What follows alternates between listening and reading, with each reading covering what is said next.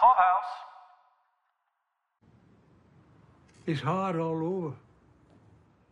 But if you can't bear your soul to family, then I don't know what's what.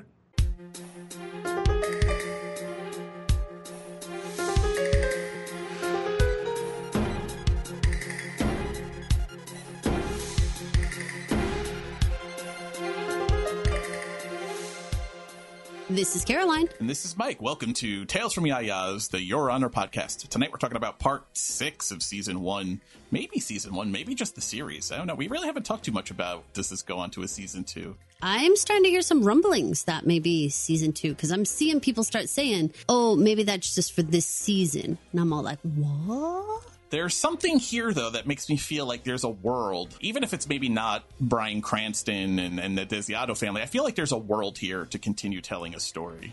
Tales from Yaya could be the season two. Yeah, yeah. I mean, an anthology series. We'll get uh, we'll get Ryan Murphy involved, and we'll have a Tales from Yaya's anthology series. We got this, Caroline, y'all. we're, we're gonna be rich. Thank God. It's about time. Anyway, part six tonight was written by Jennifer Caccio. We're saying that this feels like a whole world. I think props to the writers because I feel like you're feeling that way because everyone is starting to really fill out quite nicely. This is like the summer after eighth grade. Everybody came back and they're all filled out quite nicely. And the episode was directed by Clark Johnson. How was that for getting back on uh, path? You got, you've got right there. I got right there. That natural segue. Carlo. Carlo's a little piece of shit, huh? I really don't like him at all. I think he's a big piece of shit. He's not even. Yeah, a he piece is tall. shit. That's true. That is true. He is. he's a tall, tall piece of shit. He's a senior, and the rest of us were just coming back from eighth grade summer. So I think we need to give ourselves some props. We're, we're not super big on patting ourselves on the back, but I Mm. think we called a bunch of things with Carlo that seem to be coming true in this episode. Absolutely. I mean, we knew that he was going to be trying to create his own little crew here. We Mm-hmm. definitely knew he was leaning into the drug biz. He thought he had like a whole plan here.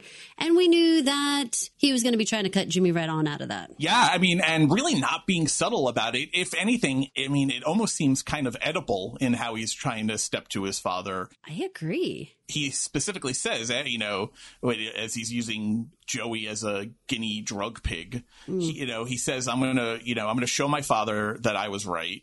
But show him about what though? That was the question that he has a brain, that he's good at the business, or that drugs are the future of the Baxter family. I'm going to say that, that they could go toe to toe with Big Mo and like outsell in the Baxter fam and that they could basically take over the whole waterfront sitch.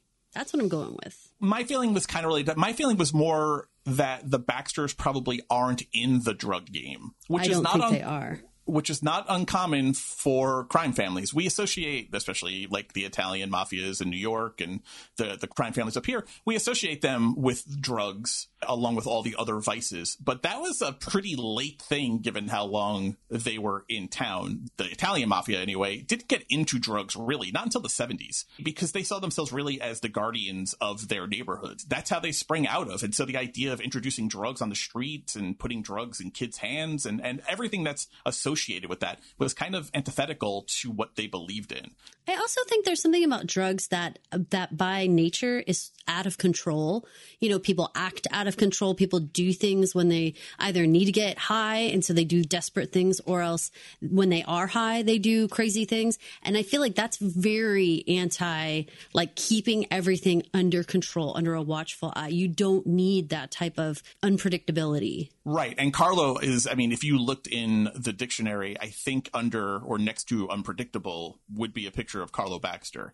He seems to be the definition of unpredictable, whereas Jimmy, and I think in this episode especially, really demonstrated to us how methodical he is, how mostly in control he is. Because when he loses control, it really makes you sit back because it it is scared me. explosive. Why does it scare you? because it did come out of nowhere and because I you know we had had this really consistent methodical afternoon with him where you could see everything he was doing and then all of a sudden he just snaps and when that happened I was like mm, don't do it I know you were thinking about me with that knife and cutting that freaking grapefruit I absolutely was. I absolutely was. uh, anytime anyone is cutting food at this point, I think of you because you have uh, a little bit of a phobia with cutting things. But when he actually cut himself, I was like, "Oh, I know that made Caroline wince." But I, I was so did. oh, you, I, I brought my hand to my mouth. I was so scared that his next move was going to be doing something so violent. I didn't know what. Like, was he going to cut his own hand again? Like, I didn't know what he was going to do, which I know seems crazy. Like, who does that? But I didn't. I felt that out of control. Get back to Carlo. Were you? Are you surprised that he's hitting the ground so fast? I mean, he's only been out of jail in, in one episode. I think I was a little taken aback that we followed it up so quickly after just last week having the conversation at the dinner where he's at the at the restaurant table with his young young bloods and he's talking about starting up a crew in the drug trade. I, I, think I was actually a little surprised that the show moved it along so fast this week. To be honest, I think I would say that about absolutely everything that happened in this episode. I thought for it only being episode six and knowing we're going to episode 10, I thought, wow, all of this moved forward more quickly than I expected. And every puzzle like if we were doing like a little a little game here of like of sort of tetris or whatever like so many puzzle pieces fit all at once that i was like oh my god like the levels are disappearing so quickly. I, I was not expecting this. I thought we were going to get where we are now about episode nine. It does make me feel like we're going to spend time with carlo and a trial where we're, mm-hmm. where we're going to end up spending a lot of time with the judge, with Michael on in on the judge's bench, mm-hmm. which I guess is okay, and, and I'm excited. I try. I think the show's built up enough street cred with me to have me want to go along with that ride. But I've really enjoyed the being out and about aspect of the show, especially the last three episodes. And I feel like if we get stuck in a courtroom for several episodes, I feel like maybe that's that's going to be a little bit of a, a, little sluggish. Well, let's get into Carlo and all that he brought down on this family because it is far more happened. Especially, I mean, when they just dropped that Lee stuff in, that came out of nowhere for me. I was in the last couple minutes of this episode, and all of a sudden Lee's on my screen. I was like, "Hello, what are we? We're going to start here. We're going there in this episode." Like, so I wasn't ready for like any of that. We had talked about uh, what is Kofi's story become after he gets killed? What is Lee's role in all this? And we had said that she was going to continue to press his his murder forward, that she wasn't buying that it was a suicide. Again, I was I was pleasantly surprised that we got it, but uh, like you, after not seeing her for so long, it was a major development. I thought we would see her with Michael next. Like, didn't it seem like we should be getting into that, massaging that relationship a little bit before she's just like right back at work? I don't know because I feel like uh, from Michael's point of view, she's been handled. He, I don't think he really appreciates what she's doing now because even when, even when he takes the phone call right before his meetup with Trevor, he really just rushes her off the phone. I don't know how much he's actually processing about what Lee is doing. It was very useful for him to get that call because he was able to trade his life for the information that she gave him, which is interesting whether or not she's in trouble now. It's going to be interesting. Did Michael inadvertently put Lee in the crosshairs, uh, you know, keeping him alive and so that he can help get Carlo acquitted or get him, you know, off on the Kofi murder? That's going to be very interesting you know, every single time that he does something, his actions cause some sort of reaction that he is not anticipating. I like that Lee didn't get the first jail inmate to snitch because that felt really authentic authentic to me. That uh, a, a, jailhouse ruled by desire, like we saw when Kofi was there, it would be very hard pressed to find snitches because that comes with a whole set of consequences and repercussions that most of those inmates who are doing time there and going to spend any kind of time there, they don't want to they don't want to mess with. So that felt really authentic to me. That being said uh, I want to give a props uh, shout out to Martin Batts Bradford, who plays Danavian Lewis, who is the second inmate she interviews. Because when he gives up the information, and you can see him really be convinced by her pro bono pitch, mm-hmm. which who wouldn't want a thousand dollar lawyer for free, a thousand dollar per hour lawyer for free? But his hesitation, the fear about saying Carlo's name out loud, it was like he was going to summon, you know, the Wicker Man or something, yes. or you know, it was like Candyman or like Bloody Mary or one of those. He didn't, he didn't want to say it. I mean, he was right. looking. You can, and and again, I agree with you. I thought that Mr. Bradford there had the cogs turning in his head. Like you could see them. He was calculating all the risks and the benefits and trying to figure out what he needed to do here. I thought Lee played it brilliantly by laying it out how many years he was going to have to be there. Yeah. But you are so right. I mean, the actual fear and true danger for those inmates. I mean, we're talking about inmate on inmate crime. I mean, how are you going to name an inmate? you know, like you're putting yourself in so so much danger. Being where he is in the cell block, it's not going to be hard to track back to who gave this information out. Mm. If someone wants to come looking in OPP, yeah, you know me, where where the snitch came from about where Kofi went and who was the last one to see him alive, it's not going to get very hard to track back to Mr. Lewis having a, a corner suite on, you know, cell block C. But damn, he was looking at a lot of years for yes. quote unquote Jack in one car. You could understand that would have been his practically his lifetime. I mean, and let's assume he makes it out of there alive at all. And I, I, you know, something tells me that the more time you spend in a rough and tumble prison, the likelihood of you actually finishing your sentence, unfortunately, probably gets greatly diminished. For me, the big Carlo action, though, was the meeting at Big Mo's. What a switch in power dynamic from last week when Big Mo and Little Mo had to go to Jimmy's office in the hotel. This week we have Carlo and high as a fucking kite Joey showing up at Big Mo's shop. There was something about Mo's uh, meeting space that when we first came in, we came in, the angle was like from up above. Okay, so they have these like voodoo shops and like there's a lot of like sort of this black magic kind of feel that goes on in, in New Orleans that is this, this, this sort of like, like I thought they were at a seance, okay, is what I'm trying to say because I was like, what is this? And uh, the fabric on the walls and everything that was going on, I was like, what am I looking at? And then I was like, oh my God, this is Big Mo. Okay, I'm seeing what's happening here. But seriously, I thought, where did these fools go? What are they doing? I gotta tell you, if I didn't like Carlo before, and I didn't, when he snaps his jaw at facing the little gator head in the uh-huh. tank, it maybe he has he just he's got such a punchable face. That's all I was thinking. You know, he reminded me of like young Biff Tannen from mm. the original Back to the Future when they go back to 1955. He does have that vibe completely a real punchable face. Like you don't know why, but you just want to curl up your your fist and then just stuff it in his face. You don't know why you feel that way, but then you hear him speak or you see him act, and then you're like, oh yeah, that's why I feel that it's way. It's because not unlike Pigpen, he has these like arrogant stink lines that come off of him that you can just see it from like a mile away. You're like, not I... that Pigpen is arrogant, but Pigpen no, is stinky. he has different stink lines. Yes. But I I just I feel like I could see this kind of just oozing out of him, and the second he opens his mouth, you're like, oh, like confirmed. You're such an asshole yeah, that's exactly what I'm feeling whenever I see Carlo, but particularly here with when when he like snaps his mm-hmm. teeth closed. Honestly, it was actually like just chompy sound either. You know how I feel about that. I know it was exactly like Iceman does to Maverick in Top Gun oh. when they're in the locker room when when Val Kilmer snaps his teeth sh- shut in in Maverick's face. Yeah, that's exactly what that scene was, mm. and yeah, I find I find it very obnoxious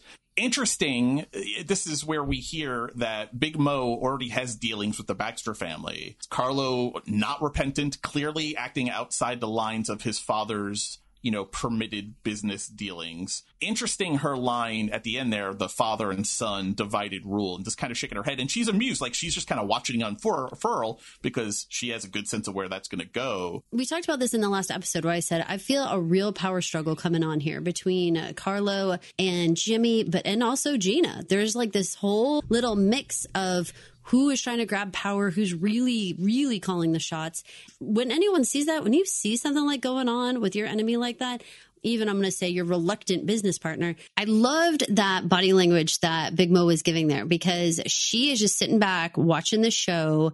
You know, she could have been eating her popcorn, but there's this motion that I feel like someone does that it kind of looks like she was putting like lotion on her hands, but it's also this sort of like, it's not anxious wringing of your hands, but it's kind of like, mm, like you're getting ready to eat like a feast or something. And you can't wait for it to be ready. And you're like, oh, let's go, let's go, let's go. She kept moving her hands around over and over again. And I was like, oh, oh, this is a woman who is like anticipating shit to hit the fan. Yeah, it was like half Schadenfreude uh, because she she feels like she's about to watch the these shiny ass white people like implode upon themselves. But the other half is that it's going to be good business for her, especially if the Baxter, if this little branch of the Baxter's family is going to be trying to move in on the drug trade now. She can't be super happy about that. Even if she's going to be buying their product and moving Carlo's product, it has to represent some kind of competition to a business line of hers.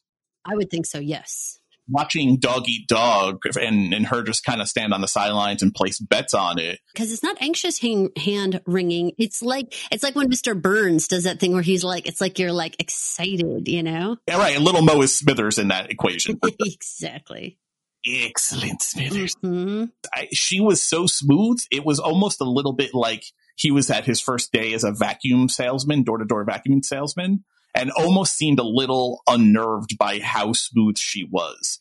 And I gotta tell you, I like seeing Carlo on his back foot. You know, I don't want him getting comfortable. I want him feeling uneasy. You know, the the Baxter that made me feel most uneasy in that entire Carlo mess was Gina. I mean, she when she just pops around the corner, she's like, "Hello, boys." Uh, she has this Morticia vibe going on when she real big Morticia vibe. Nice call. You know? She's like standing in the glow of the room behind her. There, it is so fucking creepy, and she just pops out of nowhere. But the way that Carlo doesn't even flinch that she's there, but just kind of like awkwardly says, you know, oh, we, you know, we got something we're to go do. And she's like, I'll make sure that, you know, you're not disturbed kind of thing. Holy smokes. It was like they were, they were reenacting some kind of rehearsed play. Mm-hmm but you approve of what I'm doing because you think I have the balls that your husband doesn't have, and so you're gonna say you're gonna give me cover. You know what this has like? Very, it was all very premeditated on both of their parts. This has like such a, a strange stink on it, as if like, and I know this probably is not true at all, but it feels like Carlo and Gina married in with Jimmy, and then they had Rocco and Fia,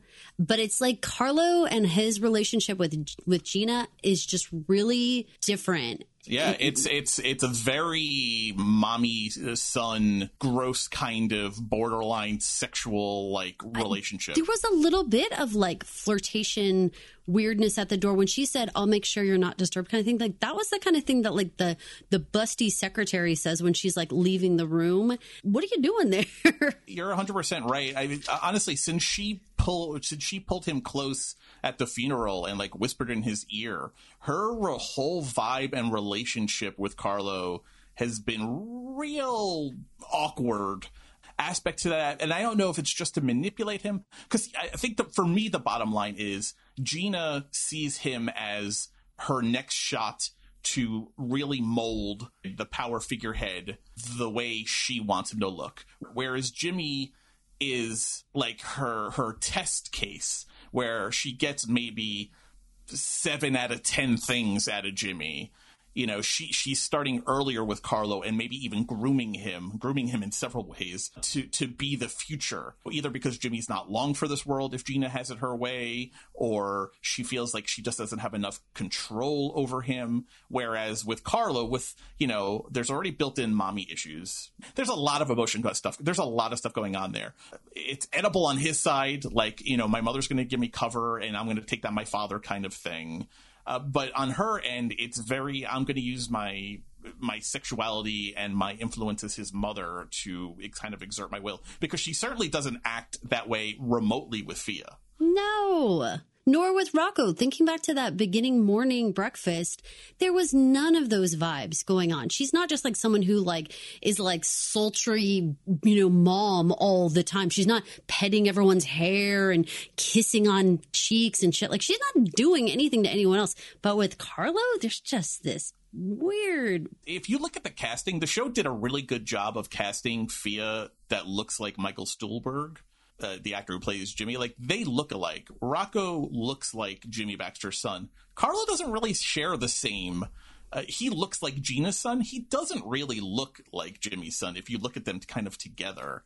Uh, this is this is just where I was going, where I felt like they have this relationship, and then it's like Jimmy, Fia, and and Rocco. That's totally different. Like they just they came as a married in little group, you know, that Jimmy got. You know, he inherited Carlo, and yeah, no, I feel that because I don't feel like Carlo and Jimmy have a relationship at all. You would think that a son of a crime boss would be more docile and responsive to his father's whims than Carlos. Respectful, you'd think. That's the word. Yes, more respectful of his father's commands and orders.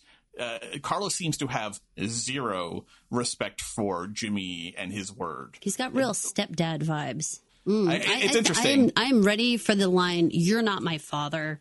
To come like Right. bursting out of Carlo's mouth, right? That's not what mom said. Like, there's all this like Mm-hmm. mom is doing this. Like, there's just Mom's no the boss, right? Uh huh. And there's just no like. I only have to answer to mom. which is not the dynamic you would expect uh, from a biological son, but very much, like you said, very much stepdad vibes. Not only does he need to prove something to his now quote unquote father, we'll say, but oust him in a way, you know, prove that he's better, smarter, b- better at making money for the family. All the things that a headstrong son would want to prove to his mother and prove to his stepfather I like all that. the big twist at the end of the episode was that the second autopsy yielded some results. Were you surprised that we heard about this in this episode? I was surprised that it was served up to Lee. I was really surprised when the medical examiner was like, "Hey, would some DNA help?" That was a line that stood out. Like, what? it was a very provocative line that someone who was just a disinterested government worker you wouldn't expect from. But remember, Lee is the one who spearheaded getting the second autopsy run. So maybe along with that, she gets to pick who does the autopsy. It's literally getting like a second opinion when you have a second autopsy done. So maybe she got to handpick someone who is committed to justice for all in the same way that maybe Lee is. I mean, maybe they're like-minded folks. I guess that's that's what I'm trying to say. Do you think that was like a clunky line, or do you think it's just that he's familiar with Lee and so he was just kind of being like a little facetious with her, like, "Hey, would some DNA help?" It, it struck me more as uh, they have a relationship, Okay. like a work. They have a uh, existing re- working relationship. Well, I was shocked, shocked, shocked. I was shocked because it's only episode six. yes. This is kind of this is like the the last t- minute twist thing. You know, Kofi had DNA under his nails that you get right before like the season to go. You know, goes dark or something like that. Not not episode six. Um, yeah, so I, I and I, you know, I'm kind of happy though because now my mind is spinning. What does this mean? Are we going to trial for four more episodes? Like the show is going on a path that I wouldn't have been able to predict because now, especially with Trevor being dead, there really are no more Adam links, right? I mean, Oh, Jimmy. I don't know. There's there's still more witnesses out there. I, yes, yeah, I know. I, and every week I come on and I say, "Well, all the evidence has been taken care of," And then I'm like, there's always- mm, mm, mm, mm. uh, Jimmy doesn't know about Adam, but he knows about the Desiatos. But that's okay because the key right now is still to keep Adam out of the crosshairs, right? That's Yes. that's a big part of this. So I think that this is still on track for that part right now, right at this second. for sure. While we're talking about, we were talking about Jimmy and and what he knows and doesn't know. Jimmy's day out. This was Jimmy's day out. I mean, what what a productive day for Jimmy. oh my God. Those subtle things that he did the turning of the mom's photograph, turning Robin away, the leaving piss in the toilet with some pee on the seat. Just a little drop, a little ah! shake, a little shake on He never seat. flushed that toilet, Mike. Like, you have to come in, there's going to be like pee in the toilet. Like, He didn't, but he washed his hands though, and I'm really, really impressed that he washed his hands. That's a that's a sign of someone who cares. But the fact that he washes his hands and doesn't flush is like if anyone was sitting around saying, "Oh, I wonder if he's trying to leave some sort of symbol here." Like, he's leaving a symbol, y'all. He literally pissed around this place. I got to tell you, the scene was anxiety ridden. I, I think it was a great job of watching him stalk the house. So here's the thing. I don't know if I've done a good job of hiding this. I actually really like Jimmy Baxter. I like the character. I empathize with him in a way that is troubling to me that I feel so much for him. Uh oh. Go ahead, dive deep on that. Now, why are you why are you feeling this way? What's going on? Talk to me.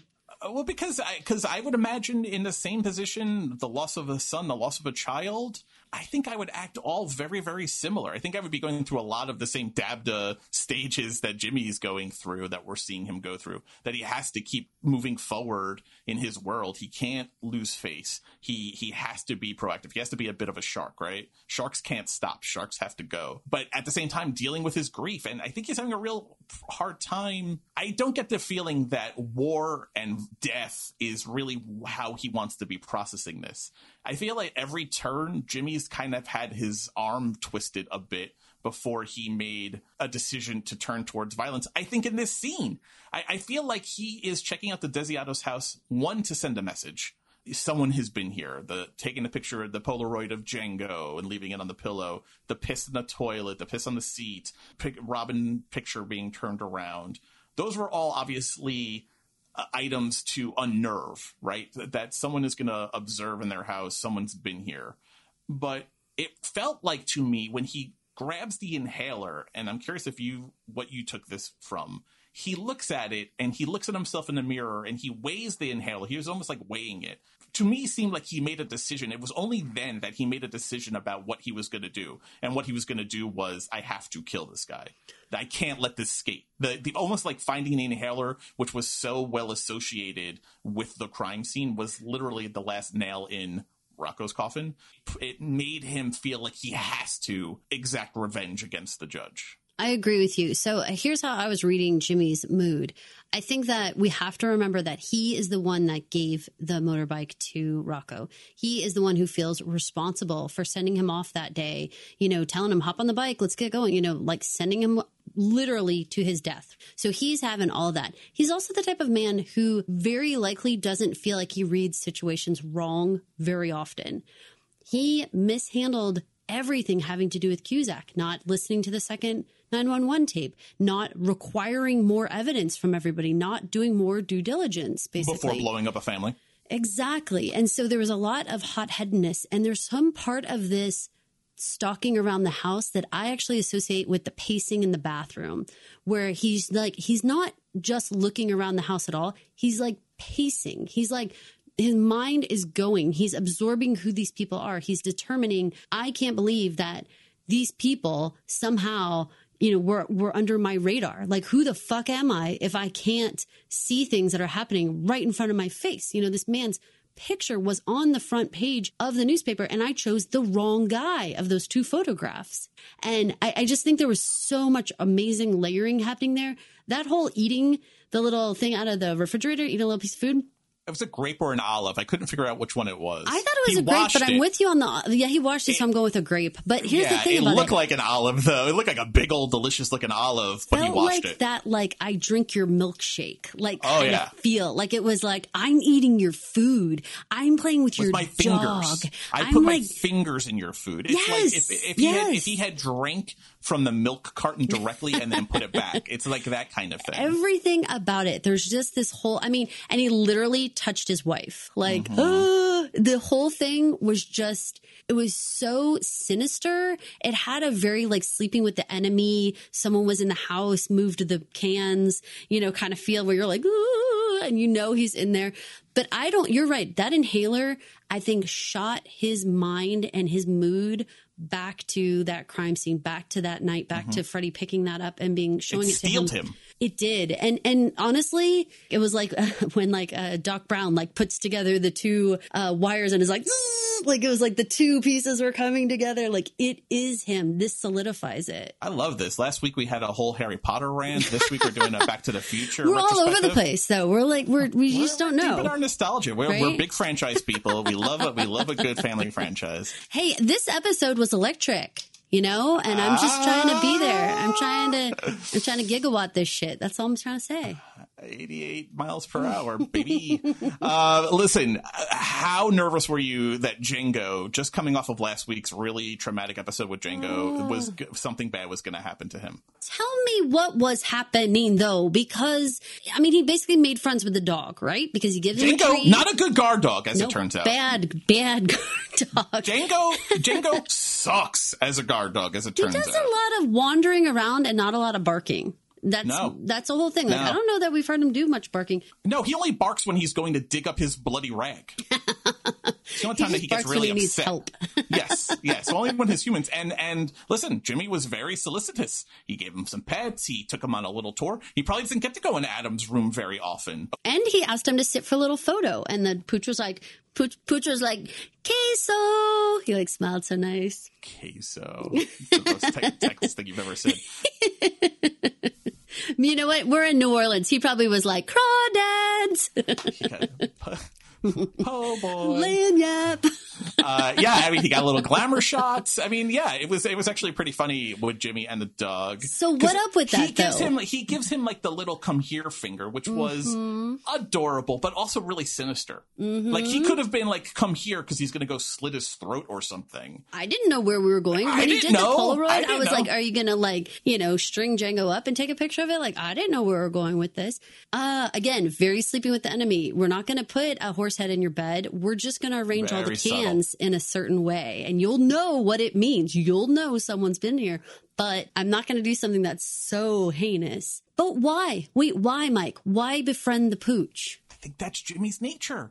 I think he's someone that, all things being equal, Jimmy would like to be the Jimmy Baxter that Fia describes as the father she knows. The the king of oysters that runs hotels and restaurants and says the world is your oyster dad jokes. I think in his mind, that's who Jimmy would like to be. That all the other stuff has to do is all a means to getting to that end so he can snuggle with his daughter and talk about how he's never going to let her marry and be cute with her and But and also say we should get a dog. Mike, there's something to this. Like what is his draw to Michael?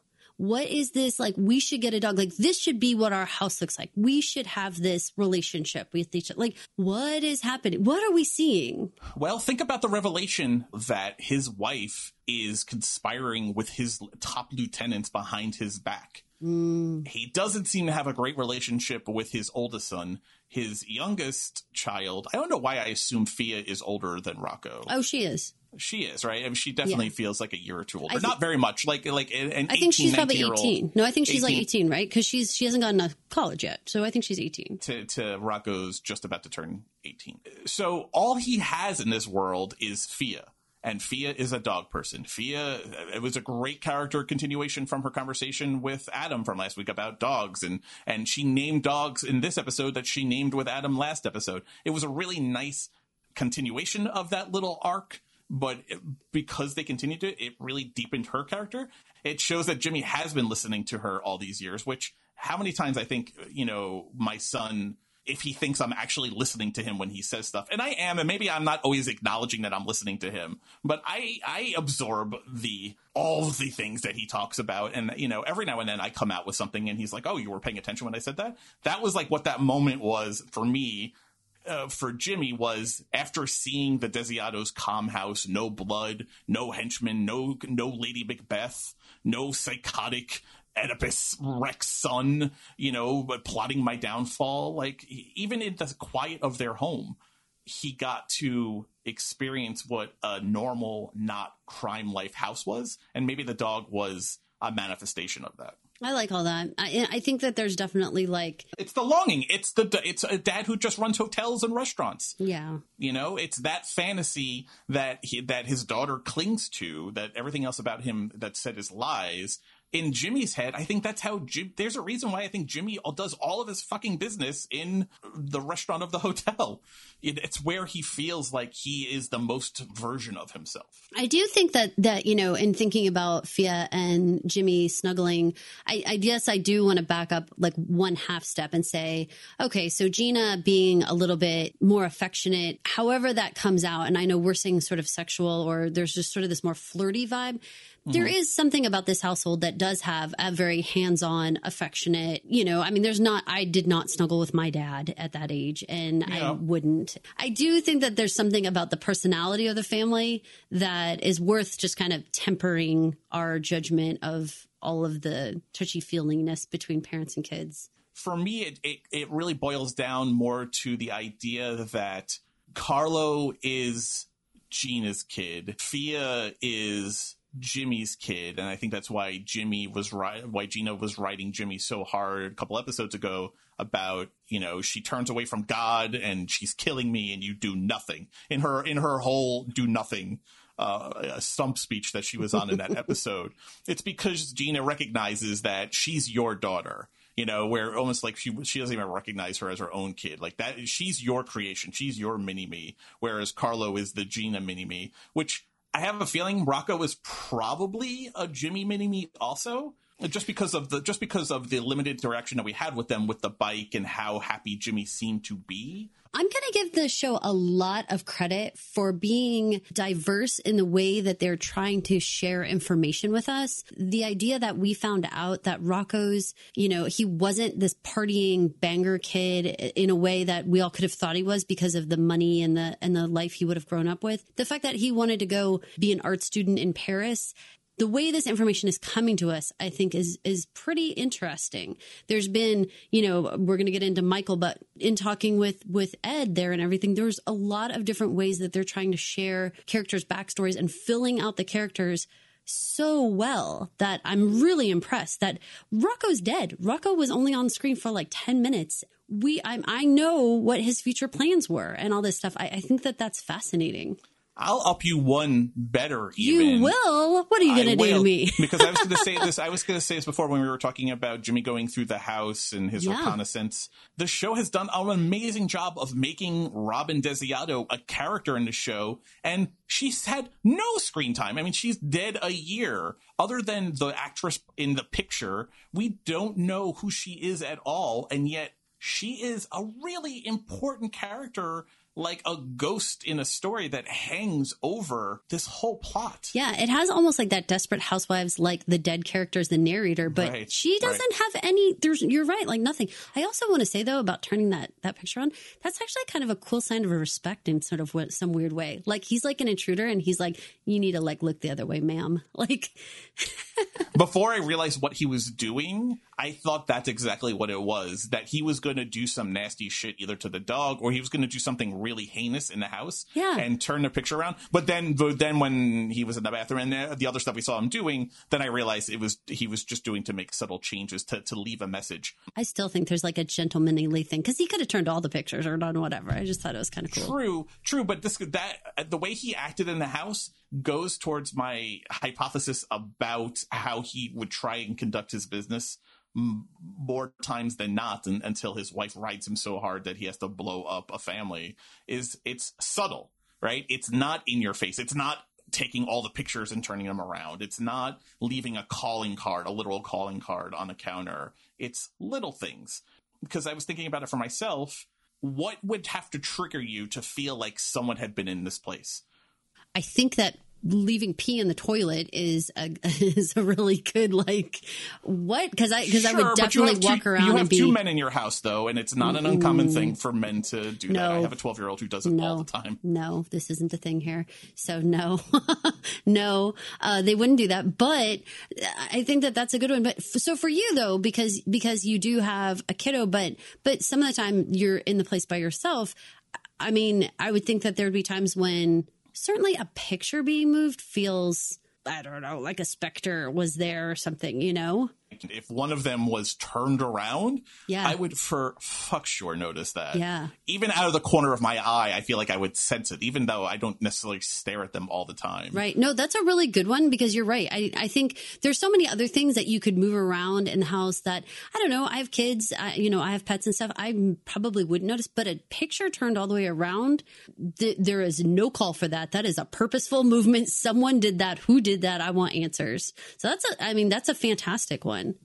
A oh, really good job. Right? The show has done such a good job of of not only showing who these people are and really creating really three dimensional characters, all the way down for a big ensemble, but all the details that they don't call attention to, but just let you pick up yourself. It's it's a really really masterful job, I think. Yeah. So as we said, it feels really like Jimmy after he weighs the Desiato household and he finds the inhaler that he steals himself to to have Frankie follow the judge and put a hit out on the judge. I think it's interesting that Frankie tells him asks him twice Mm-hmm. you know explicitly like I don't i don't want there to be any you know confusion over my orders here you want me to kill the judge yeah i'm so glad you brought that up previous weeks that you thought like you know killing a judge is like really raising the the stakes here you know, Frankie gets it. Frankie gets the gravity of the situation. For Jimmy to take the step of putting a hit out on a sitting judge in the city is a big, big step. It, and it has repercussions. It has consequences. So much that Frankie, who doesn't really question his orders from his boss, asks him twice in this episode, You're sure? You're sure? I thought that was really important. And that Jimmy's there. I think that's really interesting that Jimmy's there in the car both times that Frankie goes to do the thing. Uh, I mean, about Jimmy doesn't usually go with Frankie on Frankie's killings or manglings that he has to do on behalf of his boss. I would think not. I wouldn't go. That's the fun of having like a like a lackey is is you you get to stay home and watch TV. Sure, you get to snuggle with your kid while you know the work's being done for you and not only does he is he in the car the first time that luckily Fee and Adam kind of bust up that operation, he actually gets involved, heavily involved in the second time where Michael really is about to, you know, is staring down the barrel of Jimmy's gun. So yeah, I yeah, I, you know I, I, like that the show is, brought that up. This has got to be that whole personal aspect of like, yeah, he doesn't go on these things, but this is a personal hit. He wants to see the dead body. You know, he he wants to be yeah. the one to pull the trigger.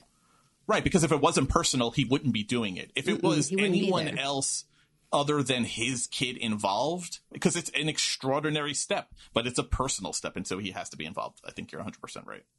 Just to round out Jimmy's story before we get to the end with him and Michael later on, but I think it's a really interesting thing to show him in the quiet moments with Fia. Because remember, the last time we saw him alone with Fia, it started quiet with the gazpacho, but he ends up cursing and screaming at her it was interesting to see him have this snuggle time and talking about what kind of dog they would get, and then talking about Adam. Oh my God, did you did you gasp mm-hmm. when when the whole Adam come? Because we talked about it's going to come down to Adam showing up at, at Jimmy's house and finding out who he is. I feel like the show said, "Yep, you guys were right."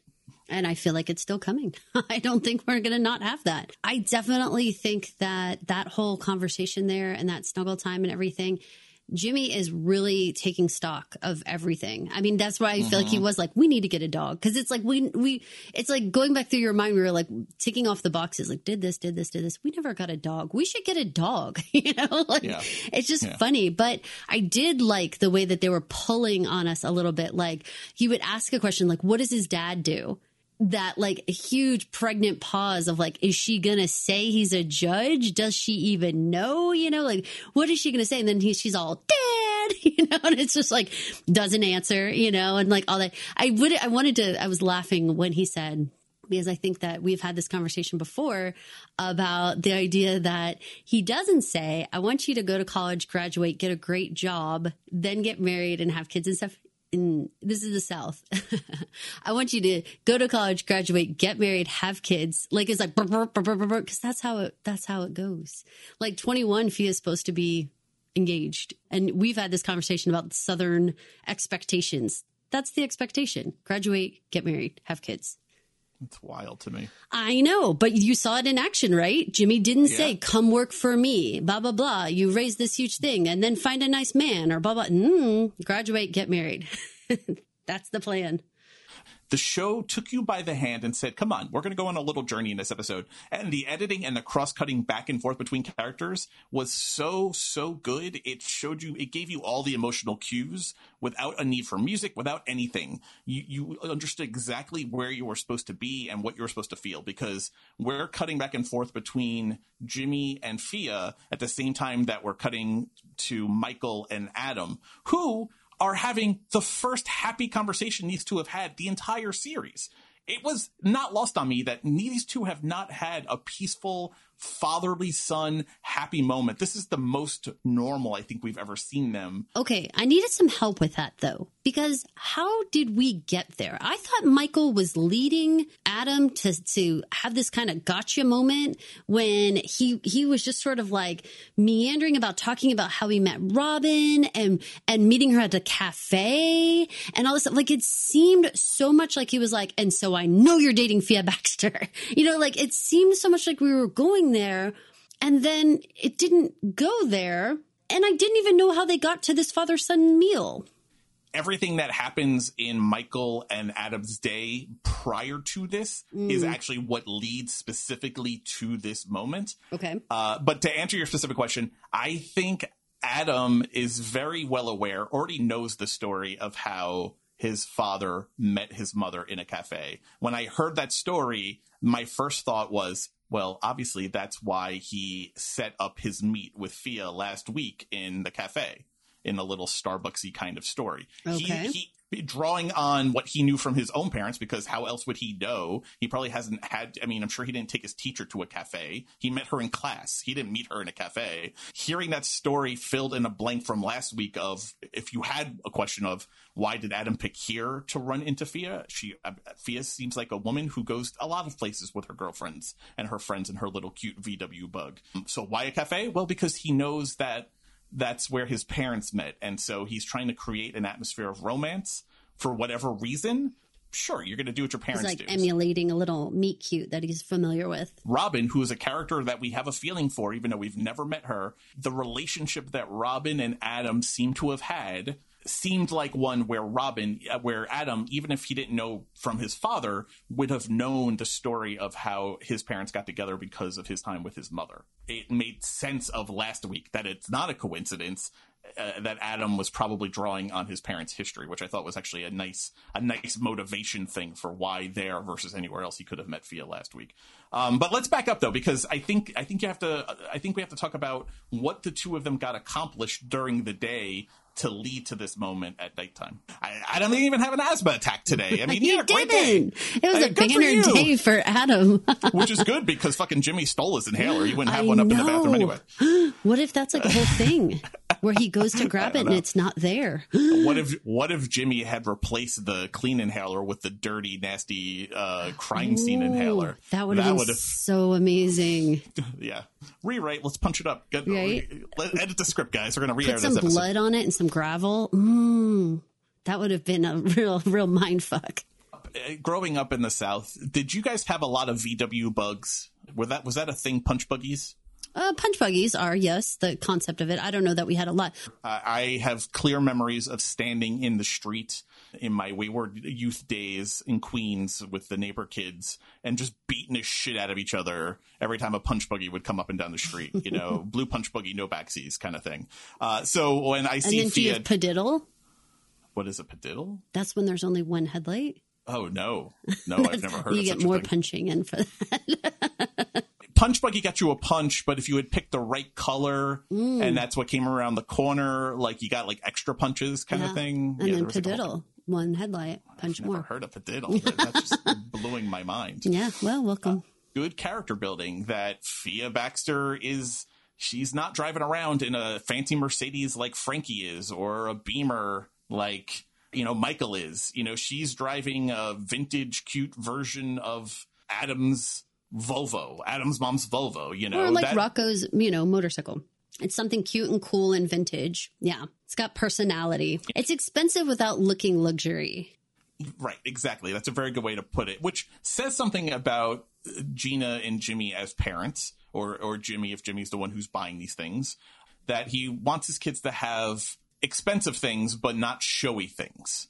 I also think that these that these kids have uh, this little um, you know, they have their own little personality. And part of it is that, you know, when you have money or when you're popular, you don't have to show that like in that way. You don't have to wear a big diamond ring, but you might wear a super cool shirt that could be super exclusive.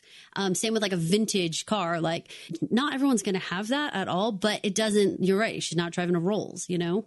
you know, she makes it clear, you know, not too much later on that she's sure that Adam has checked out who she is. She probably hasn't experienced a lot of time where people treat her differently than they would treat other people once they realize who she is. So, big fat question mark though. Does she not know his last name? I don't know how she doesn't know know his last name unless he lied to her. But going back on that whole, you know, Surely, you've checked my social media. Surely she's checked his social media, right? Right. Yeah. Yes, for sure. So she would know that the that a Desiato car was used in her brother's murder. maybe, maybe not. Maybe I, she doesn't. clearly, she hasn't put it together yet. I mean, obviously, we're not there yet, but I don't know how many teenagers read the newspapers. I, I you know, where where you know, or follow it. but she's pretty slick. She's slick, but that doesn't necessarily. Maybe she's also still She's still kid, young. though. Okay, I'll go with you on that. You know, there comes a time when kids kind of find out the news on their own. But for I think for a long time, kids get their information from their parents on the things they need to know in the She's world. kind of old for all that, but but I- but I'll go with you that somehow this information hasn't crossed her desk yet. She's old, but don't you feel like she probably has a pretty sheltered life? I think I, you know that's the double-edged sword of Jimmy and her on the chair when he's like, "No, no, no, no New York for you, no going to college. Uh, you're gonna you're you're gonna go to Tulane and Yes, uh, but again, that's a very southern kind of thing too. And I don't know anything about up there, but I will say for myself, there's a real like I've been told many times that I can move wherever I want, but like my grandkid, the grandkids have to stay here. Like there's a whole like people stick together. So I, I- we talked about that in New Orleans specifically that there's a real sense of like people don't leave. Sure, but there's also a very real thing about fathers and their daughters. Something tells me that be- because of who Jimmy is and probably the frequency with which Jimmy is in the newspapers, mm-hmm. they probably censor her a lot on what they encourage her to see. You know, obviously she's aware of what her father's reputation is, but she has clearly not read all of the news articles that are probably written about her father. Well, I would say that she definitely has a healthy criticism for the news that like it's not all correct what you read. So I think that that's like a good thing in for Adam because it means like maybe possibly she will leave some room for maybe it's not the way it's reported. I don't know about that more because she specifically says in this episode, "Don't ever lie to me," and she says it to him twice. so much. I know. I don't, not to talk about Harry Potter again, but when Voldemort, the evil, the, the he who shall not be named, is a child, and he is first recruited to Hogwarts, and Dumbledore, the the greatest wizard, you know, of an age.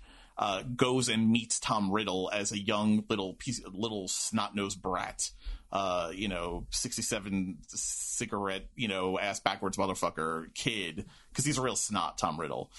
He says is like a little bit of a catchphrase is he's like don't lie to me and he says it really forcefully and really obnoxiously because he know because he has a power where he can tell if you're lying. It's one of the things he can do. And the way that she says it in this episode is said in the exact same tone. The idea that she she's playful. She's got a sense of humor. She's actually pretty chill pretty laid back but don't lie to her. That's definitely a tr- the way she said it it was a real trigger for her. I think there's going to be some Rubicon crossing that can't be crossed when it eventually comes out, and it inevitably has to come out that Adam has lied about who he is to her. For sure, without a doubt. Major deal breaker. The the don't lie to me, don't ever lie to me twice in this episode signaled to me that it's going to be a real fucking issue for this relationship or whatever this thing is when it comes out. So- Well, I think we're in a relationship, and that's what I was going to say about that. That is not something you just like say in the way that a lot of her actions were very like they've been hanging out a lot, which it doesn't seem like they should have or, or would have, but it feels that way because of how she. I, I don't. You wouldn't say that to someone you just recently are hanging out with. You're like, don't lie to me, don't lie to me, like all that kind of business, or even the whole joking about when dropping off and being like, I'm gonna honk the horn, I'm gonna kiss you, and blah blah blah. And That was very like, lived in. That was that was that was people who had not just met. I really liked that. I thought it was super cute, but it was very yeah. cute and very like um just they were just instantly a couple like That, well, there's a I level of how. comfort there. I think Yeah. to play that way. Well, I think there's been some days. I, I think the show is doing some time jumping without telling us. Not huge jumps, but I think days are going in between each of these episodes. But he, he doesn't want to go to new york anymore because he's gonna miss her like this is all like we wouldn't be this deep into it without some time having passed in a little bit of a way I think his cold feet is partly because of the puppy, the puppy dog love aspect of a new relationship. But I think there's, I think part of his reasoning, for the same reason Michael wants him to leave, is why he doesn't want to leave. I, I don't think Adam has gone through the penance that he thinks he needs to go through yet. i think this is all fia Well, I think I think that's definitely a part of it, and, and we all know puppy dog love and, and how intoxicating and powerful it is, and the idea when you're young and you fall in love for that first time, and the idea of we're gonna be together forever, and this is the greatest thing ever, and why don't people put this in a bottle because it feels so fucking good and sell it because everyone would be a millionaire if you just sold how this feels right now, and Adam is very enthralled of that for sure. But I think there is also this guilt that he. I don't think Fia, as great a girl as she seems, i'm not seeing the guilt. I'm seeing a lot of uh more of the puppy dog stuff. I'm not seeing it. Are you seeing it? Are you feeling it No, because he's been so uh, much around her in these last couple episodes, and I think she's a real. I think she is a real shield for him from those feelings. But I think in his quiet moments, that's still there. It's fascinating how they are both like working out their grief. I wanted to ask you Yeah. about that Go ahead. because this relationship seems and still seems very centered on grief stories. You know, it's almost like one-on-one uh, grief therapy, and that seems to be the crux of their relationship. I think it is. And I think that that's actually very realistic. Like, you know, people who have gone through something together do often, you know, find some sort of kinship there. Is that enough though to build a real relationship? Uh, Let, us put this into the real world. Oh, We know this is going to fall apart for a thousand. Of course, reasons, of course. But Uh, let's take all of that out of there. Let's say they met like um, in um, whoa, what's that show? A million, uh, a million little things. Uh, you know, there's a couple in there that have built their relationship on being cancer survivors, and they met in therapy for that. That was the crux of their relationship. That was the thing they had in common, and they tried to build a relationship on that. I felt like this episode did a little bit of expanding their relationship. Obviously, she's very well read and she's advising him on college and giving him good advice and the shoot for the moon. So there's other stuff here, but it's 99% what what's your what's your mom grief story this week? What's your Rocco grief story? I think if you can find somebody to talk to who you know has some shared experience that, especially at that age, would be really difficult to find anyone else. Like most people at 17 years old probably don't have someone so close to them having passed and especially being murdered, both of them, that that's so unique that you would talk about it and, and you would treat it like I, I can imagine, and though that neither of them have said this, that both of them probably have lost some friends since the death of their their loved one have had people who are too awkward around them and too standoffish and don't want to bring it up and all that stuff. I mean, that would all be really natural and normal. So, and especially just because feels like a sass and the way that she's just like she just says stuff that she really does. I think. I mean, I appreciate that about her because I'm totally like someone who just blurts stuff out. But Caroline, there's so much of you in her. It's really, really amusing to watch these episodes. is it? Oh gosh. Let's go to the abandoned Six Flags. One, because I thought it was awesome that they shot here and didn't draw attention to it. I said before we started recording, I sent you the picture of what the Six Flags looked like when it was open. And if you freeze frame the crane shot from when the bug pulls into the parking lot, it's really startling. You know, every now and then I'll go on these websites that do like abandoned amusement parks around the country. There's I some great love ones those. I love them. they're so haunting Mm-hmm. and, and the idea that you can see it in action and it's all full of color the, the picture i sent it's it's just color. It's just reds and blues and six flag and life and people are having cotton candy and screaming on roller coasters. And then the the freeze frame of the shot of them pulling into the parking lot and it's it's like post-apocalyptic zombies It's like could be in there. yeah, like well, yeah, exactly, like tumbleweeds, and it's really, really startling. But a perfect place for these two kids who are so consumed by death and surrounded by it for that loss and loneliness that makes up so much of both of their personalities right now. This was the perfect setting. And I love that she's the one that like has been here before because like when he goes to like you know give her a hand with you know for her to boost to boost her foot up and she's like love that. "Pfft, like I, bitch I've done this like a million times I don't need your help She's got a no. She's got a no phone rule. got- yes that's a fantastic date rule anyway everyone should turn their phones off and put them away I like that she called it in Wonderland. I thought that was nice. Yeah, all of it was awesome. I, I think it I think that they had a lot of small moments. I think that mm-hmm. the conversation about the idea of someone passing and all you can remember is those la- that last morning together and it's like the rest of it goes away. I get that. Like I get that. I can remember specific people's last moments and I can still remember some things, but it's a lot more effort, but I can remember exactly what it looked like in those last moments. It, it was very realistic and really relatable, I think, to anyone who's been there. And you could see the grief, you know, this trying to explain everything about our family. The screaming took me off guard completely. Um, cathartic though i mean there's something about there's something about screaming into a void that mm, does feel good at the end of it. I agree. Adam's story about his mom and the fart was about the most hilarious thing. And but such a real moment though. Sweet uh, and just you never know what your last moment's going to be. He didn't say, I said, I love you. And I got out of the car. He just said, I just got right. out of the car, you know, and you get the feeling that he didn't probably say anything so great back. You know, he just kind of like left. The most ordinary of moments could become your very last moment, especially on a ride to school in the morning. I do that. I do that drive. These are the exact kind of conversations that are, are, are so real. And I, I liked it because it felt so realistic. I love that Fia doesn't shy away from saying stuff like, "What if it was your mom who farted and she like blamed the dog?" And he's like, "Are you saying that my last moment with my mom was her like lying to me about the dog?" like the whole thing. That was all so funny. Like I, I mean, I give really the show well a lot of credit. Yeah, uh, they, they and they and Hunter and Lily have great chemistry together. Uh, they do as actors have great chemistry together, and you really believe each of them. They they are playing the role of these late age teenagers really, really well. And I think they're really selling why they're compatible. There's a shot when this was probably my favorite shot in the episode where he pulls out his camera because, of course, he always has his camera at him. Mm-hmm. And she's sitting in the roller coaster cart, which is just laying on the ground. And she's got her head back and her eyes closed, and she's just at home that was uh, beyond the no phones in Wonderland rule, beyond she doesn't need a boost up into the park, uh, beyond calling it Wonderland. It was then that you felt like this place is a real sanctuary for her and him taking a picture of it documenting it it was it was the two of them being the most pure versions of who i think these two characters are and i think it was a great quiet moment with no dialogue I also think it's fascinating because we had that paralleling moment of Jimmy taking a picture of Django, Adam's love, and documenting that.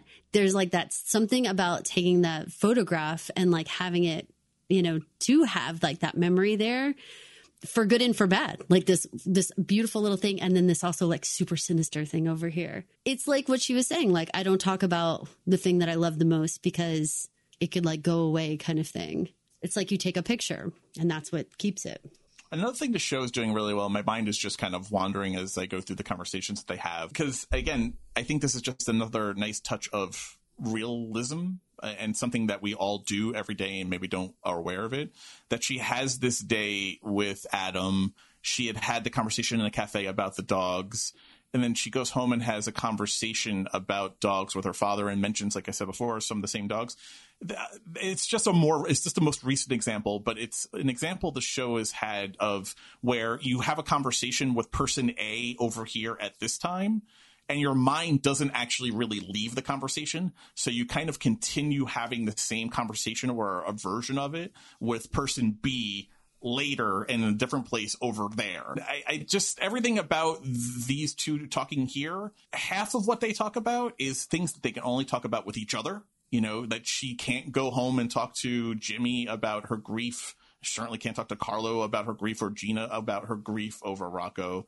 And Adam definitely can't go home and talk about his feelings of guilt with Rocco and probably doesn't talk about his grief with his mom to Michael because Michael doesn't want to hear Eh, you know, it doesn't want to hear it from him right now.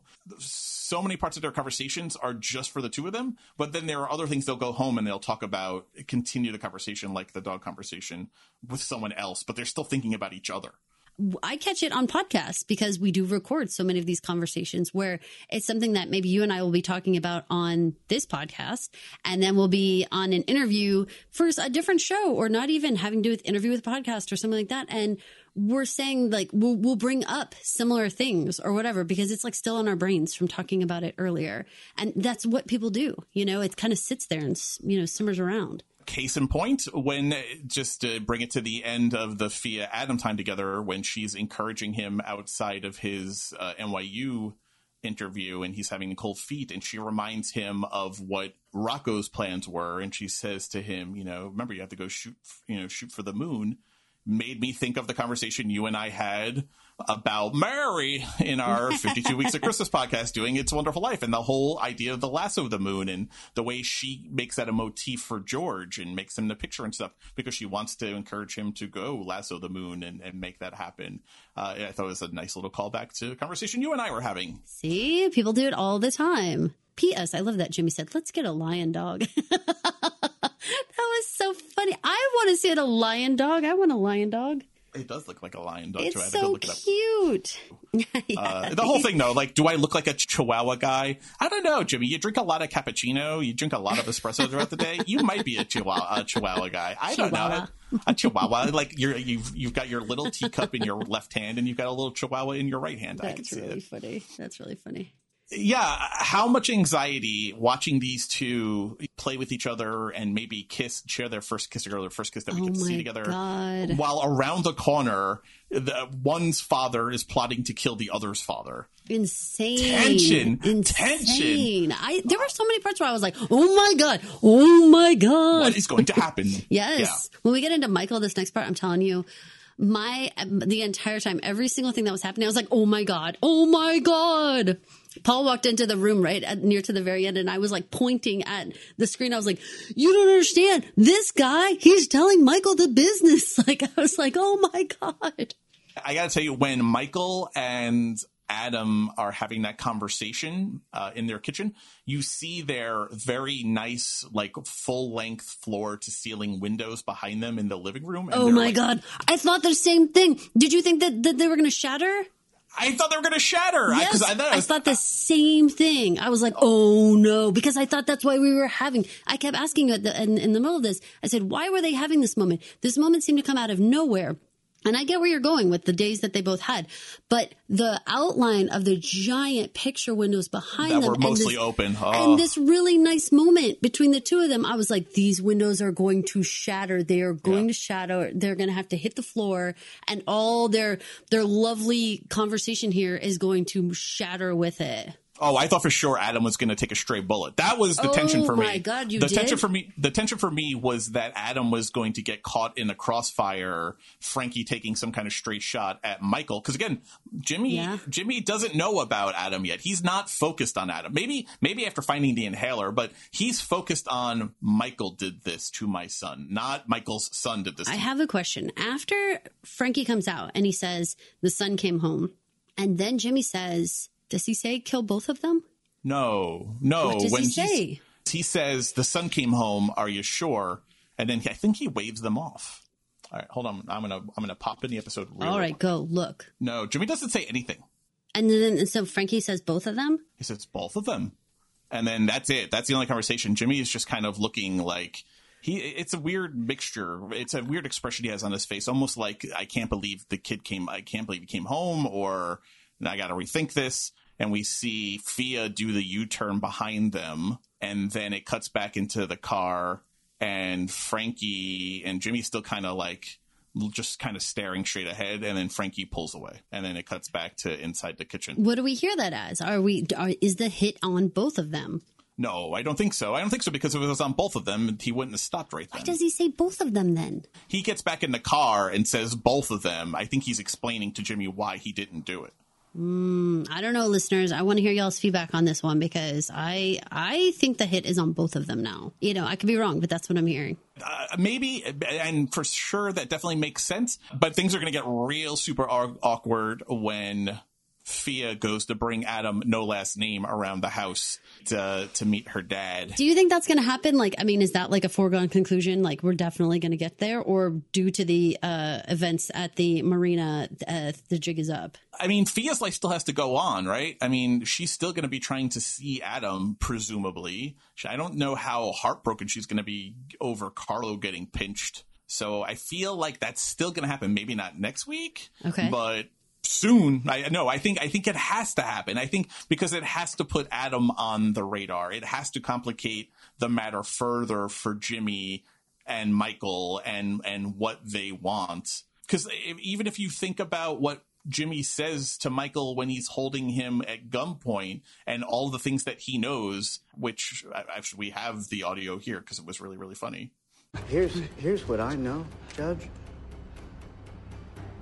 I know your car was stolen the day after you killed my son.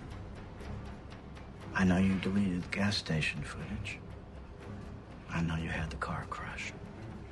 So let's just skip your denying everything. Get to where I shoot you in the fucking head. I love when he says, "So can we skip to the part where I just shoot you in the fucking head?" all of the things that he knows, it's not, none of it is your son did this, your son did this. It was all you had the car crash. A thousand percent. So Adam back, uh, Adam Desiato being added into the mix is going to make Jimmy shit himself. I think that of all the gin joints in all the world that you walk into mine kind of thing. The whole thing that was so crazy. Let's let's talk about what led up to that because this had a, a good slow burn to a huge explosion at the end here.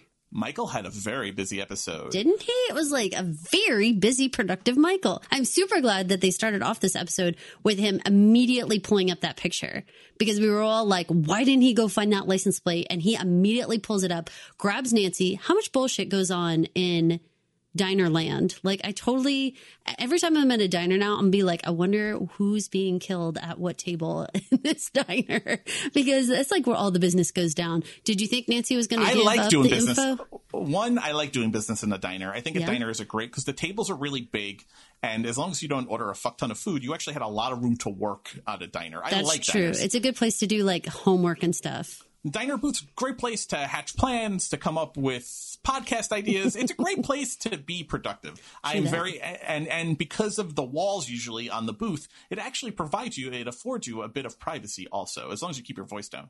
So I'm I'm a big pro diner guy. And I gotta uh, say that the waitresses tend to bring you your stuff and go away. Uh, the ones that want to hear your business, they're going to hear your business no matter where you are. They don't need to stand in front of you to hear the goss, you know. so, um, Madge uh, doesn't uh, give a shit before we even get there, I just just a, a good hat tip and a good at a at a boy, at a girl to the makeup department.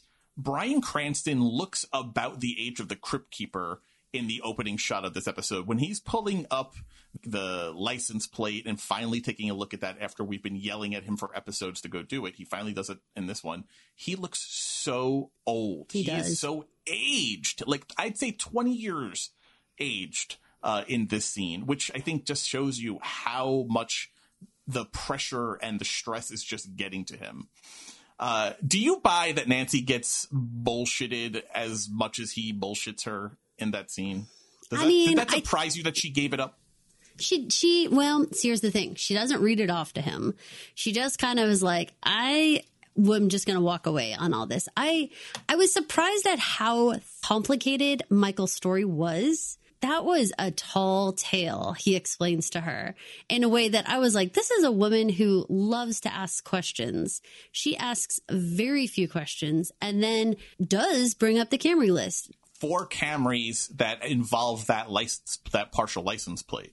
Two of the searches pulled up. It was the Joan Stevens and the Eduardo Lincoln had an exact match for the license plate smidgen that he had.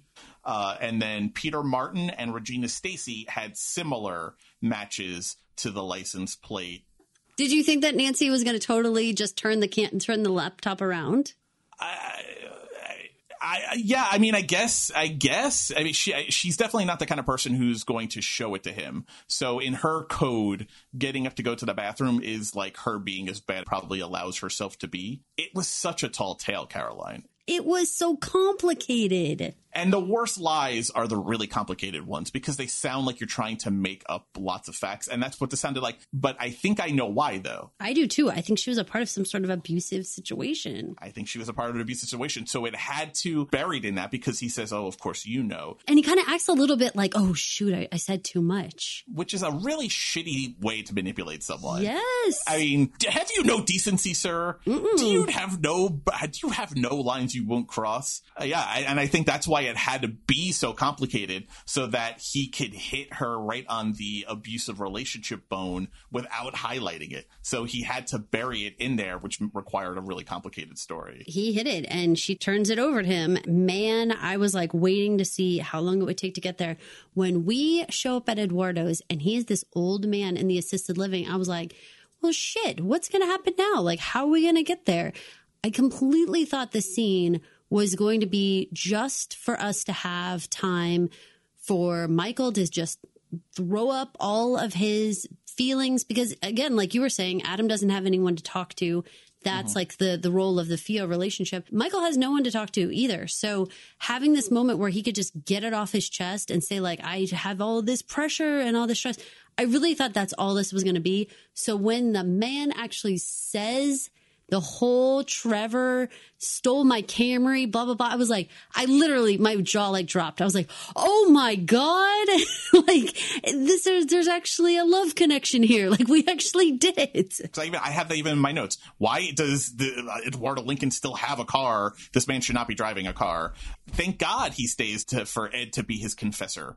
For all the aging that they had put on him at the beginning of the episode, I feel like just sitting there and talking about my son, my son, and, and, and really unloading himself uh, you know the way that loving someone that much can break you and you know they they you know hold you in a palm of your hand. All of that I agree. I thought that's what it all was, but what a nice twist though for T- Trevor to be the shitty son that stole his Camry. And additionally, I think that we were also disappointed in Michael's clear manipulation of Nancy that when Ed starts crying and he stops and he does come back, he, he could have easily walked out with the man mm-hmm. crying. But the fact that it's like, no, he does have a heart. He is a good man. Remember, he is a good man and he does come back and he does have a conversation with him. Yeah. And I know it's to his benefit, don't get me wrong, but also Ed was so happy that he stayed. Danny! Danny! Oh gosh. You're staying, Danny. For how is Tampa? I know I'm doing Jimmy Stewart. you are doing Jimmy Stewart because I'm just stuck in the Jimmy Stewart mode. But it seems right for Ed, though. A little bit. I, I love I love that uh, Michael, even from the kitchen, yells about how Tampa's hot. Like he's like, I don't fucking know anything about Tampa. It's hot. it's mean. always hot. Like he's just yeah. he's just doing it. He's just doing it to placate Ed, and it's coming from a place of wanting this man to be okay and not not wanting to hurt him you know and i think that that's perfection. The 67 cigarettes, Mike. Oh my God. For the rest of my life, when one of my children is making me crazy, I'm being just like 67 cigarettes. That's all I have to say. You're going to be like, how was your day? And I'm going to be like, 67 cigarettes, Mike. And you're going to be like, that bad? I pulled the end quote when they're walking down the hallway, and it's a little far away, but it's pretty funny. 67 cigarettes. And that ass first motherfucker steals my Camry. Yeah, the uh, ass backwards motherfucker is going to go into my repertoire as describe useless people. That ass good. backwards motherfucker. Stole my funny. Camry. Yeah, it's pretty funny. But listen, I mean, Ed Ed here was killing it, and and I think Bryan Cranston. If Bryan Cranston submits for an Emmy for this show, I think this is the scene that he submits. I like that. In in a series where he's already had some really great moments, this is just raw. This is just some mm-hmm. raw acting. And when Ed reaches out his hand and they I hold know. hands, Jesus, I know. I rewound that scene a couple times. I was like, oh. it, it was really getting to me, and and, and because you feel he is doing this all for his son. It's not, it's, you know, sometimes you see shows where a person starts off with one motivation, but then it quickly becomes about them, right? And can they get away with the thing or can they do the thing where they almost appropriate for themselves the reason they're doing something. I don't think at any point here Michael has actually appropriated this whole big kerfuffle he's created for himself. He's not living out some of his own personal glory. He's not he's not doing it to try and actively fool Nancy or Lee or the system. It really is all to dig the hole sideways now at this point so that he and Adam come out of the other end alive. And that carries a lot of stress you know, and and I love that he just kind of breaks down. But Ed though brings it so hard. It's the audio that we open up the clip with, where he says, "If you can't bare your soul to your family, then I don't know what's what." I, I mean, that's just some fucking homespun wisdom that I love, and it's so true. And to bring up old Dolly in the middle of all that with her 1977 Grammys pink dress. What did you think of that outfit? I sent it to you. I loved it, and I'm like, Ed, you are just you're delicious. I. I mean, two Dolly Partons. I mean, he says, "Ooh, Dolly, Dolly Parton. Does, uh, does Dolly, Dolly Parton lay on his lay on her back? Sleep on her back? Hell yeah, she does." I was laughing so hard. I was like, "Yes, Ed. Yes."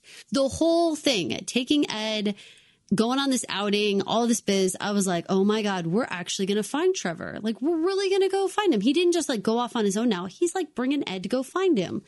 I gotta say, it was like we were just suddenly on Trevor. Like it was a really quick cut. Yeah, but it, night had fallen. No, Yes. So what I because he had the address. What I think he did was I think he probably went to the house and stalked him. Okay. From because because he realized that he must be using the car as a cab as like a as a what we call a taxi service or a black cab service here, even though it's not. I think it was cab. like a Uber ish kind of thing, right? Uh, okay, yeah, sure. So I think he's stalking him until he can get him and jump in the fare because he's with Ed during the day. It was just kind of a quick cut for me. It was like, a I was super like, quick oh, cut, geez, okay, now we found Trevor. Yeah, especially when you think about the fact that Frankie is following him and tailing him this entire Yes. point. What a day. Jimmy's like over there, like, oh my God. He's like this guy. He's with them too. I mean, they're together, so God. He- He's got a grandpa in the assisted living facility. Yes. I mean, talk about leverage, and I, I'm surprised Michael didn't seize on that more, which I guess is probably the difference between Michael and Jimmy and Gina, right? Jimmy and Gina see the picture of Trevor and uh, uh, the son fishing. But Jimmy and Gina probably go kidnap the little son and use him as leverage. Lose that camera footage, delete it, or else your son winds up in a in a river somewhere. Okay, so hang on. I kind of assumed that that was Ed with a young Trevor Oh, interesting. because then Maybe. that's how we knew that Trevor liked fishing. That's what I thought because it kind of looked like an old photo. Yeah, actually, that probably makes sense because that picture actually didn't look like the Trevor that we know. And again, photos coming into play. my theory is that he's probably started at the address because he seemed to take special note of where it was. He definitely did. Okay. uh, which is uh, 40744 De Almas.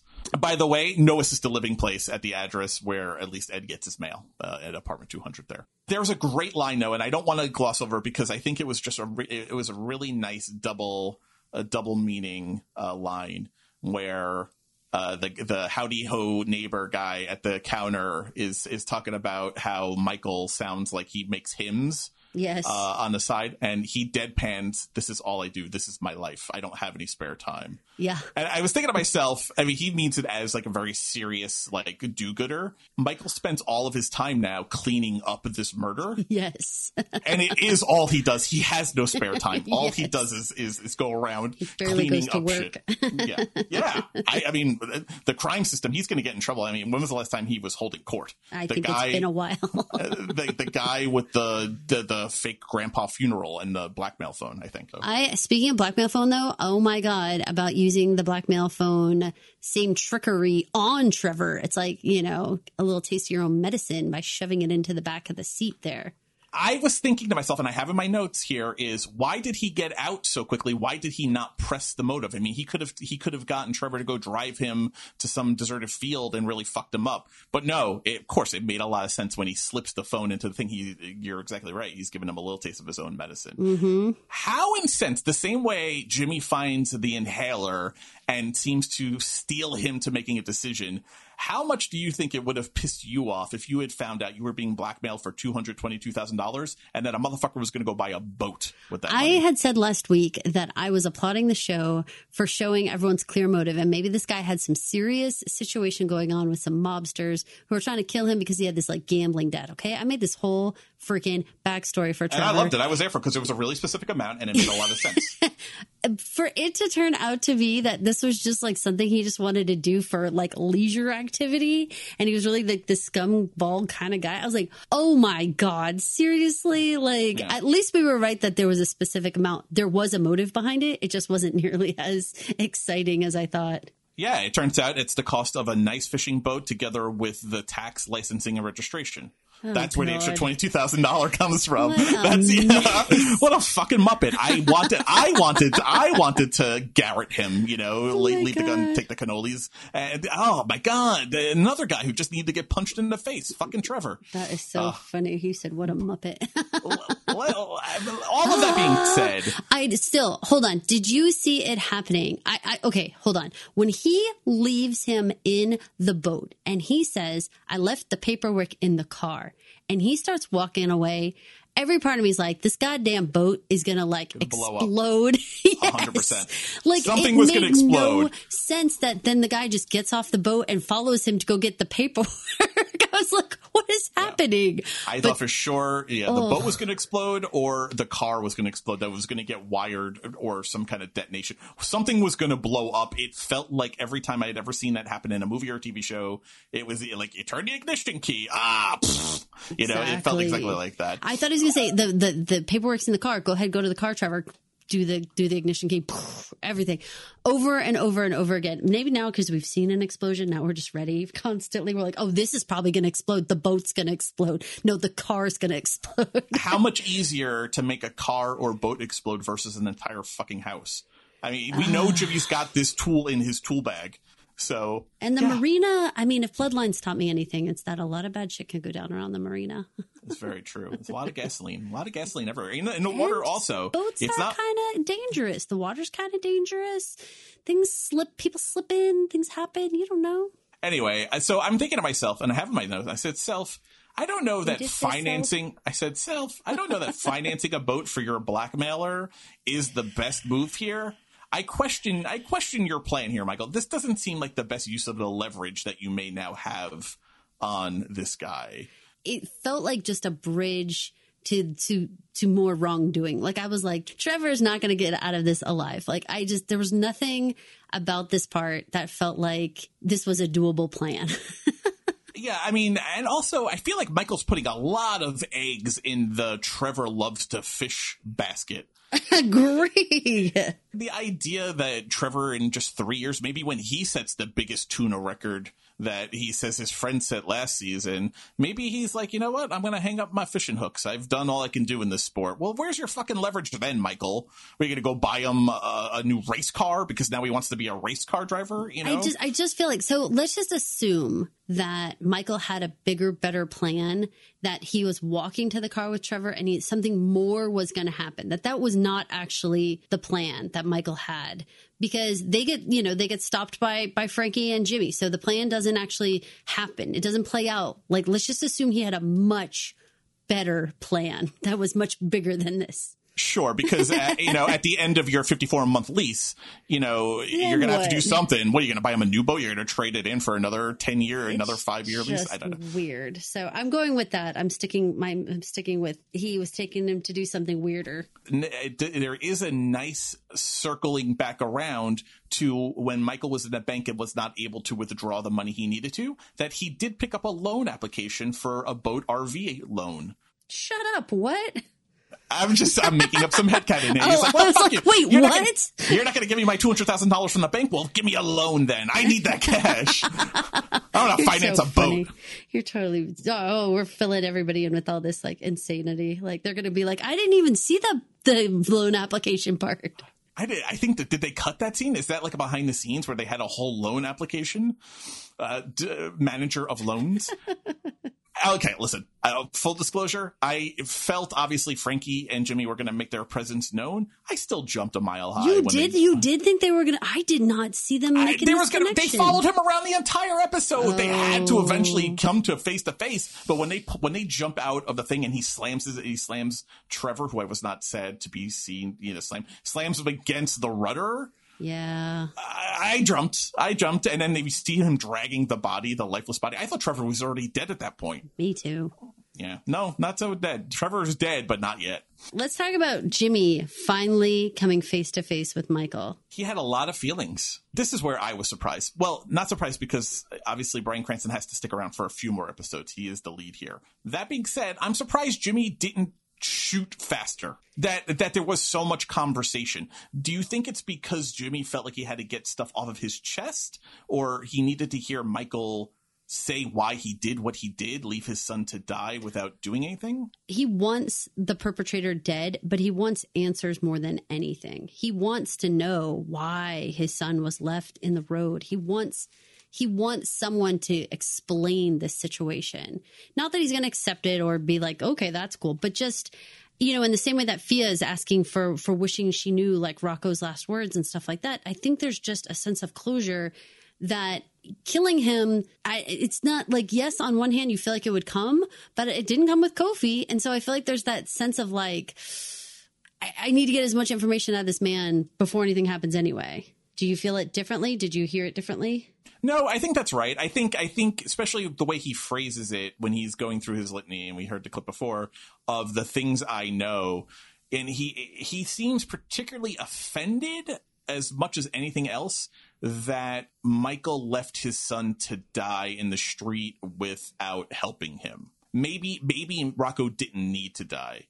The idea that Rocco died in the street, you know, like some like some kind of trash I think is really one of the things that sticks in Jimmy's craw that he can't get over, that he needs an answer to. Why would you do that? Why and I think it's a fair question. We're going through a pandemic right now. And one of the common moments of, of absolute pain that people say is that, and people are dying alone. People are dying alone, whether it's in the hospital or whatever. They're not with a loved one or whatever. I think that that's part of this whole grief is that he wasn't even with anybody when he passed. You know, why would you do that to someone? You denied me to be with my son in his last moments and, or even anyone. He was alone. And worse, left him alone. I don't ever think about about kids' deaths like this, but if you wanted to go down that road, the idea of your child dying alone and afraid is way worse. Yes, I hard pressed to come up with something that's worse. Now, it was a, a bit of Deus Ex Machina good luck that Lee, right before Trevor showed up, had called and gotten a hold of Michael and was able to tell him about Carlo being fingered by the inmate, plus his DNA being on Kofi's body. And so now there's enough to arrest him. Michael is able to trade helping Carlo out in court in exchange for Jimmy leaving Michael alive. Now, did that surprise you that he traded that? And does this put Lee in danger in some way? It did not surprise me because we had said in the previous episode that the only leverage that Michael was ever going to have in this situation was I thought Carlo was going to do something new having to do with the drugs that was going to end him in court in front of Michael. But we knew that that's where his leverage lay. I mean, it's called Your Honor. I feel like we always knew it was going to end in a courtroom where Michael now has to choose to do the right thing or the wrong thing again, right? It's all going to come over again. Knowing that, it did not surprise me that it was put before him as like, listen, I have control in one place, and that is a courtroom. Let me, let me do what I can for your family there. Now, it, it did surprise me though, because I really thought it was going to be a new crime that he had committed. So I didn't see Lee needing to make that call right then. I thought maybe somehow there was going to be something else that was going to happen. Maybe you know, Big Mo calls in Carlo or something. I didn't know exactly how it was going to go down, but it, it did feel like they were going to end up in a courtroom. This all this whole show exists because Michael knew Jimmy Baxter was involved because of his son is the one who was killed. This is one of the great things I love about the show is no one has all of the information. Adam doesn't know about what's going on with Jimmy and Michael Michael doesn't know about Adam and Fia. Michael also doesn't know that Jimmy knows about Michael because he doesn't know that he talked to Leland Monroe. So Michael was not able to prepare for this. He was ready for Nancy and that bullshit story. You know, this whole episode was Michael kind of back on the horse of being prepared for the things that he thought he was able to control. And he had elaborate stories for everything. This was a total blindside for him. So it would have been interesting without Lee's phone call to see what, if anything, Michael would have been able to come up with on the spot to try and trade his life. I'm sure he would have come up with something because he is a resourceful guy, but I'm curious what would have had the same allure. Feels like, wouldn't it be good to have a judge in your pocket? Wouldn't it be good to have somebody, you know, you're going to have other situations where you might need my help, you know, forever favor kind of thing, you know, you'll always be fine in my courtroom kind of thing. Something like that feels right. I, I mean, it would be a blathering mess because he wouldn't have anything specific, but that is the only place where he held power. And it's the namesake of this whole show. Now, do you think that Jimmy hesitates? there and struggles with the decision of whether or not to kill Michael versus help Carlo because to, to go full circle back to the beginning of our conversation, because Carlo is maybe not his biological child, or at least not a favorite child of his. If it's Fia that's getting arrested, does he hesitate or does he instantly make a deal? I think there's there's several parts here. I mean, there's a trust issue, obviously. I mean, the guy doesn't have to do what he says he's going to do. You know, if he lets him go now, like Big Mo says, I know where your shiny ass is located. Like I can find you again. But he he could just kill him and be done with this right this second. But I think that Carlo is such the constant gaping wound of that family that even if it wasn't current happening, Kofi just was dead, you know, this was actually happening, if to just know that this judge would be someone who you could call a favor on and, you know, basically hang this over his head the whole time. I mean, that, that is an attractive offer for him because he, I mean, Carlo is, is just waiting for the other shoe to drop. Even if it wasn't Always. Kofi, it was going to be something. He knows he's dabbling into drugs. He knows he's got this little crew going. He knows it's likely something's going to come down on him and, you know, could take the Baxters out. Yeah, I, I think that's a dead on read, but I think there's also just more also emotional. Uh, not that he maybe hesitates more if it's anyone else, but I think he hesitates less. Say if it's Fia at the same time. I think the I think the math is more concrete. Try and save my living child who is beloved versus just revenge for the dead child that I can't help anymore. Yeah. I think I think Jimmy's doing that math there. I want to give an award to Henchman of the Week because Henchman of the week. the second the second Michael brings up Carlo is about to be arrested, you hear doop doop doop doop doop doop. Yeah, doop. yeah. Frankie on the fucking phone on the ones and twos, getting that call out there, calling whoever to verify it while Jimmy's got his gun up against Michael's head. That is crack top, crackerjack top notch henchman work. Yeah, sidekick that's, villain that's work. what you want, man. That's what you want. You want that guy over there. He's all he's all giving the nod, like yes, mm, this is Well, accurate. I love though that because it shows you the tension that Jimmy's under, and he's doing the math in his head when Frankie yells off screen, you know, boss or Jimmy or whatever it is to get his attention to verify what Michael's just told him. He screams, "It's like shut up, let me think, let me think." Like my uh, Jimmy is, I mean, you don't want the really stressed guy holding the gun with his finger on the trigger, but that's Jimmy in this situation. So predictions for next week. Hit me up. What do you think? What's happening in Lucky Number Seven? Well, Carlo gets arrested, right? I think Carlo gets arrested. So I, I think we get our first courtroom scene where Jimmy or Gina or all of the Baxters are together in the courtroom, staring daggers, boring holes into Michael. I think I think you're going to see a, a a little bit of a not so composed Michael from the bench, which is something we haven't seen. Michael is always really in control when he is in his robe, sitting high above things. I think he, we're going to see a less composed Michael next week. I'm going to go with Fia and Adam and bringing Adam home and that whole thing happening. I think that that's that's going to happen. Mm. I agree with you. I'm trying to think of who else is going to come into play because it, because otherwise our show is going to get very very small if we're just in a courtroom and it's just about Adam and Fia. Like it's it's we've got to open it up a little bit more. Something else has to come cropping up. Well, we got mom-in-law Margot. We've got mom-in-law. We've got the across the street neighbor still dangling out there. Nana Pistachio. Nana Pistachio. That's what she's eating on the porch. Something's got to open up. I mean, eliminating the blackmail part is great. And now the information's out there about the gas station, but something else has to come in or else it's just the show's getting too small for it to still have four episodes left. We need more. I, maybe Lee's going to figure out something. Maybe Nancy's going to start asking more questions. We still have that Margot, Nancy, Robin conversation coming in the future, I hope. Why does Michael go to Nancy for the license plate information? I You've thought the same damn thing, especially because they went through the trouble of showing the court reporter person looking up about that funeral on that computer. Do you remember that? Where they're like, Mm-hmm, nope, there was no funerals that day. It seemed to me there was a working computer. judges have access to license plates. I've I've I've had plenty of traffic tickets. The judges, courts assistants are the clerks are looking up your record. You're they can p- access the DMV and the and the you know the license plate registration records like there. And, and even if not, even if it has to be through the police department, you don't know any other fucking cops. You're a Why judge. wouldn't you ask through. Charlie? Ask through Charlie. real heads up, Charlie, my man. If someone says, "Should something happen to me, you you'll take care of my son," right? That's not a man who's in a good position, Charlie. So when you say, "Are you doing okay, Michael?" No, no, he's not doing okay. Or, You know, you're at Ted Frostop's diner doing your work. Uh, by the way, Ted Frostops has four out of five stars on Yelp with 93 reviews. They're known for their Lotta Burger and their po' boys are very popular. You are so funny. We need like a promo code for it. It should be like promo code Tales from Yaya. Just send me a shrimp po' boy. I will be your friend. I love a shrimp. Are you po' a boy. shrimp pro boy? Po boy? I am a big shrimp po' boy guy. Yeah, that Char- the Charlie question just made me laugh though. Like Charlie motherfucker, no, he's not doing okay. He's Yeah. he's signing his will here at the diner table over po' boys. With you, with you, with you. Why Nancy? Is it just to keep that character in play? Because think so. Because it's getting too small. I mean, it's all getting too small. Uh, Uh, you have to blow it back up. There has to be some other complicating factors. Big Mo is out there. Big Mo still desire. fingers. We Yep. can't just like cut that whole group out. Like right now, the way if you just followed the plot, it would be like, oh, I think it's about Fia and Adam meeting Jimmy, and I think it's about Carlo and a trial. That's not good enough. What happened to the desire group? What happened to Lee's and the relationship over here?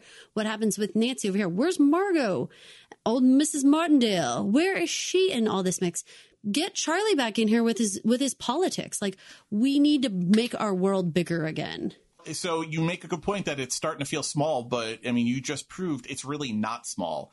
You know, I have a feeling Carlo actually probably gets off somehow uh, unjustly on the Kofi case. Only, and I say that only because he's got this burgeoning drug business. Plot wise and narratively, feels like it can cause so much more problems for Jimmy, for his family, for Big Mo and Desire. It- Carlo getting this sub faction of the Baxter crime family into the drug business seems like it's going to be a much more lucrative thing for everyone narratively. It just seems like that's going to be the much more complicated storyline that brings in all of these characters that you were just talking about. I am looking forward to it. I mean, this has been a wild ride. This is like our dilapidated Wonderland. I can't wait to le- have more adventures. I know I'm gonna go serve myself up uh, a po' boy. This was this was a hell of an episode. I was going to go yeah. check out that Grammy dress of Dolly Parton's and light up one of my first of 67 cigarettes. ass backwards, motherfucker. Right? this is Caroline.